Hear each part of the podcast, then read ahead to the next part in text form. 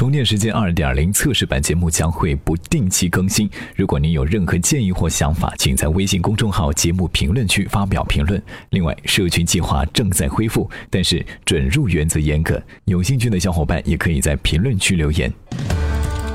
充电时间，文化媒体人。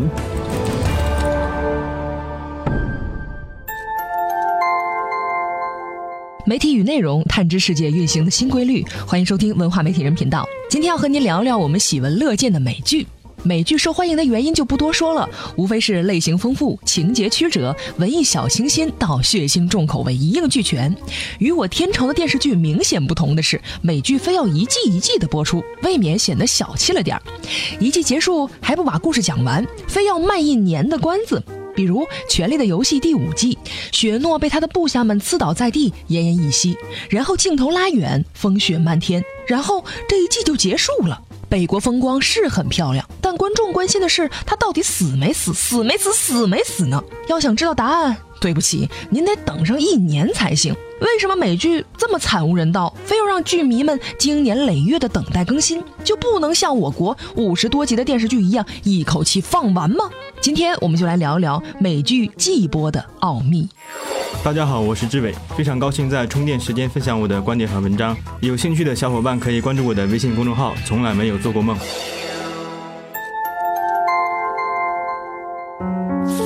读者总说内容不够劲爆。粉丝迟迟不见增长，收益刚刚能够解决温饱。流行、创意、情怀、粉丝增长、变现，光鲜自由的背后，所有代价不值一提。文化媒体人频道，探究媒体和内容改变世界的新规律。美剧为什么要季播？先套用知乎的一句俗话：先问是不是，再问为什么。美剧里用来表示第一季、第二季的季，严格来说跟季节的季是不一样的。按照西方的戏剧传统，不管是舞台剧、歌剧还是芭蕾舞剧，他们的演出时间是基本固定的，只演这一段时间，演完就没有了。这段时间呢，就叫某部戏的演出季。所以说，戏剧的演出季和天气、季节没有一丁点儿关系，但是也被归为戏剧的电视剧，在美国却很有时间特性。只要是公共电视台和有线台出品的电视剧，可以分为秋季档和春季档。从九月中旬播到次年四月下旬，每周播一次，一般是八到十集，或者是二十二到二十五集。中间的十二月和一月要留给圣诞、新年节假日，还有金球奖、奥斯卡、格莱美、超级碗等等一大堆奖奖项或者是比赛。美剧在这个时候要歇一会儿，称之为冬歇。一般的美剧也不会在五月到八月之间播出。每年趁着漫长的夏季，外出度假的人特别多。过去多年的经验表明。这个时期的电视收视率比较惨淡，当然，年度好莱坞大片都出没在夏天，电视剧不便和大电影去硬碰硬。充电语录：既然美剧的播出时间和我们的电视剧有很大的不同，那么在制作方式上，两者又有什么差异呢？在美国摸爬滚打了多年的高晓松有他的见解。所以大家看美剧就一定要看到，他一个最重要、最重要的人叫 creator。看到这 creator，就是这个电视剧的灵魂。就这 creator，他是把握整个电视剧方向的；producer 掌握整个导演的风格；creator 掌握所有编剧的脉络；creator 给大家开会分下去，说这集你你们你写，那集他写，啊，但是这集你怎么怎么写啊，那集怎么写？所以大家看到编剧每集都不一样，导演也不一样，但是拍出完全统一风格的美剧，像 Breaking Bad 什么 House of Cards，这故事是连续的，每一个细小的伏笔，在这个导演拍的这集里，这个伏笔要摆在这儿的。要放在这个地方，在那个导演拍那集里，那伏笔要管用的啊！这地方要让把这东西拿出来，这个东西可可很难做。中国到现在都是一个导演拍，就三十集、四十集、五十集都这一导演拍，八十三集也是这一导演拍，所以这个是完全不同的体制。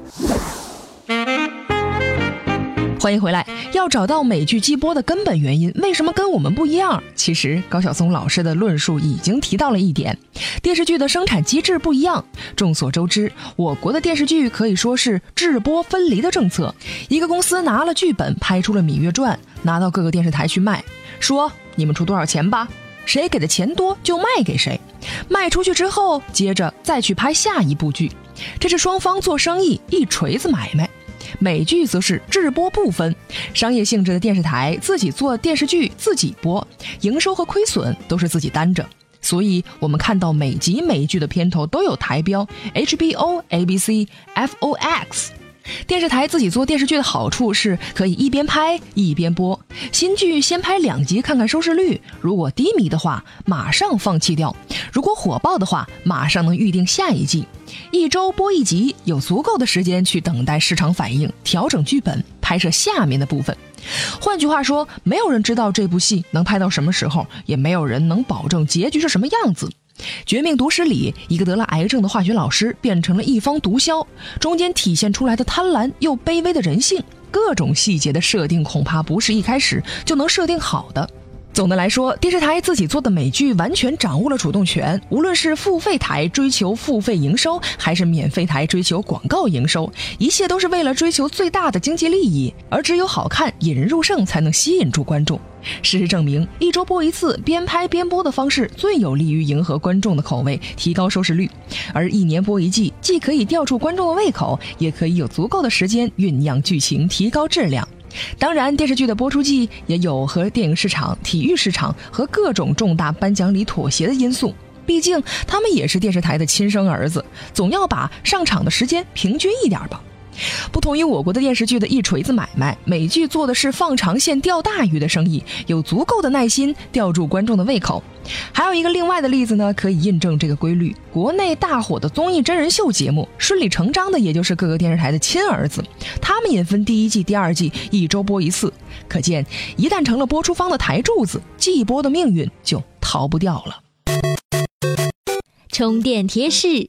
按照剧集之间情节的关联程度，美剧可以分为三种：一是连续剧，通篇是一个完整的故事，比如《迷失》《国土安全》和《绝命毒师》；二是单元剧，由多个相互独立的故事组成，但主要人物不会变，比如《废柴联盟》《海军罪案调查处》；三是诗选剧，也是由多个故事组成，而且不同的故事也由不同的人物演绎，典型的有美国恐怖故事、侦探、冰雪暴等。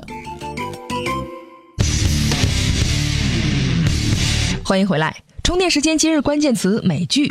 一九二八年，世界上第一部电视剧《女王信使》诞生。发展到五十年代，以《荒野大镖客》为代表的西部片时代，一直到现在的公共台、有线台和流媒体共同瓜分的电视剧市场，美剧走过了怎样的发展历史？各个时期有什么样的代表作品？是怎样一步步确定现在这样的播出模式的呢？